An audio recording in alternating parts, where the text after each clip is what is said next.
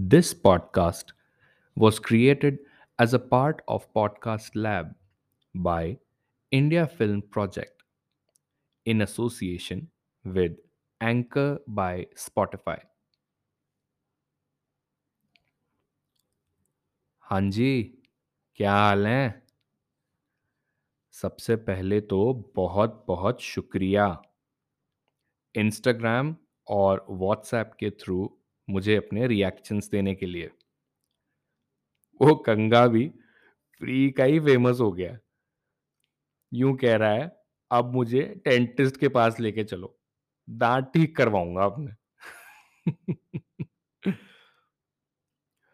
On that note जिन्होंने उस champion की कहानी नहीं सुनी है एपिसोड वन में, पहले पाँच मिनट ट्राई करके देखना। मज़ा नहीं आए तो वेल well, ड्रॉप कर देना। एपिसोड टू पिछले एपिसोड के एंड में मैंने बताया था कि आज की हमारी कहानी इसी घर से है। और मेहमान एकदम खासम खास। काफ़ी ऊँची पसंद है इनकी। कई सांकलें खोलनी पड़ी इन्हें यहाँ खींच के लाने के लिए।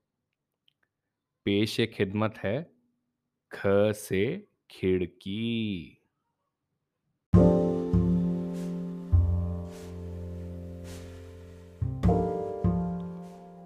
Knock knock.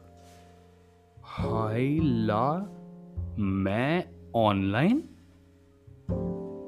एक नॉन लिविंग बीइंग को बोलने का मौका, और सुनने वाले लिविंग बीइंग्स ये हुई ना बात। आओ, ज़िंदगी के इस तरफ़ का पहलू भी महसूस करके देखो।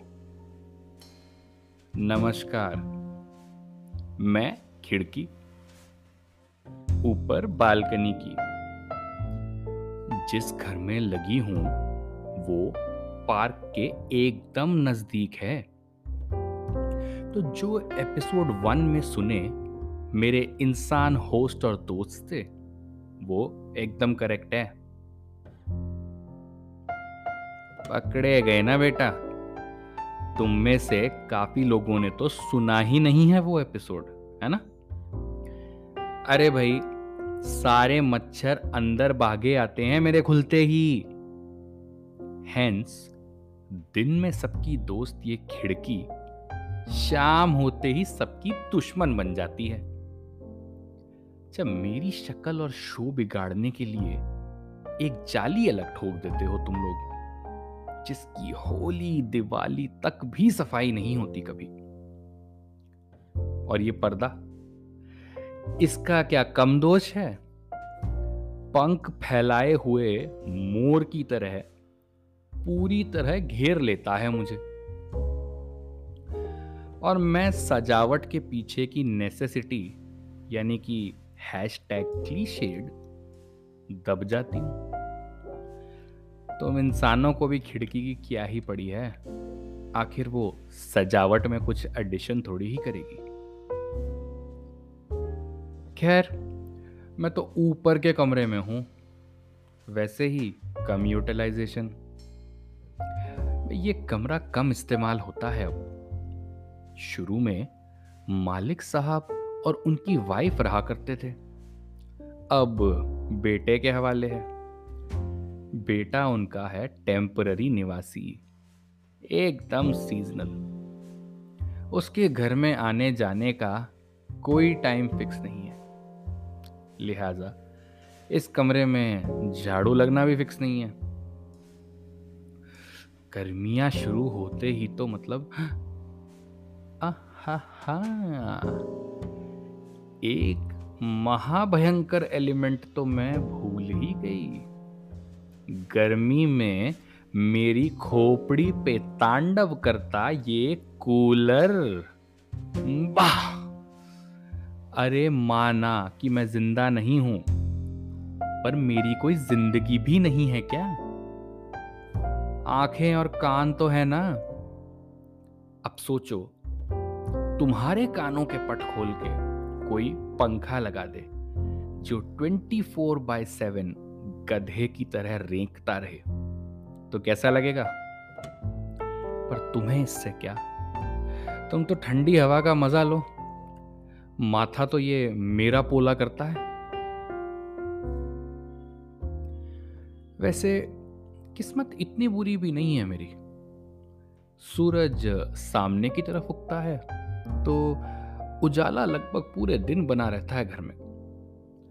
बाहर की पूरी चहल पहल से वाकिफ हूँ।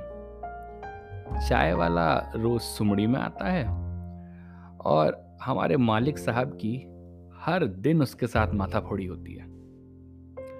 अरे, उसकी टपरी के चक्कर में सारा दिन लोगों का मेला लगा रहता है यहाँ। और यहाँ घर की दीवारों पे गुटके की पीक दुनिया भर की गंदगी और न जाने क्या क्या चीज़ें भरती रहती हैं। बाजू में जो सेकंड फ्लोर का फ्लैट है ना, वहाँ की किचन वाली खिड़की दोस्त है मेरी। दोपहर में पूरा ब्यौरा देती है मुझे। खाने में क्या पका है, क्या कलेश चल रहा है वगैरह वगैरह। और इधर सामने पार्क में खेलते बच्चे सुबह लाफ्टर क्लब में शामिल लेडीज़ की गैंग रोज नियम से लाइन लगाते तीन चार ट्रक जो अक्सर ब्रॉडबैंड की तारें तोड़ जाते हैं। और हाँ हमारे अपने घर के सामने खड़ी हुई ये गाड़ियाँ। अरे ना जी, कोई शोरूम नहीं है। पाँच, छह सेट गाड़ियाँ हैं। मालिक साहब के रिश्ते वाले बहुत हैं। सारा दिन फाटक खुलता रहता है। और फिर हमेशा कहते हैं, ध्यान रखा करो, कोविड हो जाएगा, फलाना फलाना। अच्छा ये पॉडकास्ट तो हमारे मालिक साहब भी सुन रहे होंगे। गलत बोल दिया यार। तो ये तो हुई मेरी दिनचर्या का ऑर्गेनिक हिस्सा, जो मैं बाहर से देखती हूँ और मन चाही राय कायम कर लेती हूँ। कोई खास फ़र्क तो पड़ता नहीं। खास है मेरी लाइफ का ऑर्गेनिक हिस्सा। जब मुझ पर से पर्दे की चादर हटाई जाती है और इस कमरे की सफ़ाई करी जाती है। सच पूछो तो असली खुशी क्या होती है, ये मुझे इसी दौरान पता चलता है। बड़े अच्छे गुजरते हैं दिन इस समय। ये कमरा साफ़ होने का मतलब होता है इनके बेटे का आगमन। हा, इस कमरे की शान ही अलग होती है। मालिक साहब और मालकिन पूरी चाँद लगाकर कमरा चक्का चक बना देते हैं। तो भाई इस बहती गंगा में ऑब्वियसली मेरे भी कल पुर्जे सही करे जाते हैं। मानो हमेशा चुप रहने वाला ये कमरा एकदम चहक उठता है। थोड़े दिन ही सही, मगर उस वक्त मैं खुल के जीती हूँ। कमरे में खेलते बच्चे चकर चकर बातें, चारों तरफ़ हँसी की लहर। ये सब देखती हूँ तो समझ आता है कि खुश होना शायद यही होता होगा।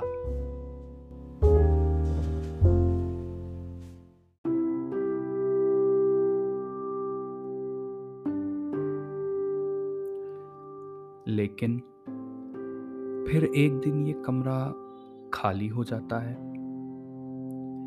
फिर से चीज़ों पर धूल जमने लगती है। फिर से दरवाज़ा बंद कर दिया जाता है और मुझ पर पर्दे डाल दिए जाते हैं।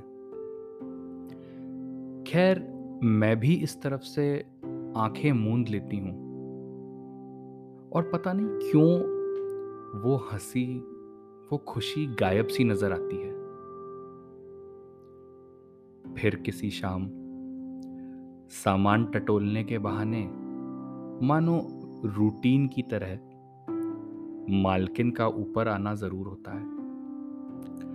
सब चीज़ें संभाल करके, वो कुछ लम्हे मेरे किनारे आकर बैठती हैं। कभी कुछ नहीं बोलती। बस पर्दा हटा के मेरी रेलिंग पे हाथ रख के बाहर देखती रहती हैं। ऐसा लगता है जैसे मेरा हाथ पकड़कर कुछ कहना चाहती हूँ। कुछ लफ्ज तलाश रही हूँ। मगर उनके चेहरे की ममता और नम आँखें जबान के जैसे आड़े आ जाती हैं। जाने अनजाने ही सही मगर एक लोहे की खिड़की, उनके अंदर ठहरे इंतज़ार रूपी एहसास को समझ जाती है। हम्म बस और कुछ नहीं कहना मुझे। ये लो भाई, होस्ट बाबू, अपना माइक वापस संभालो।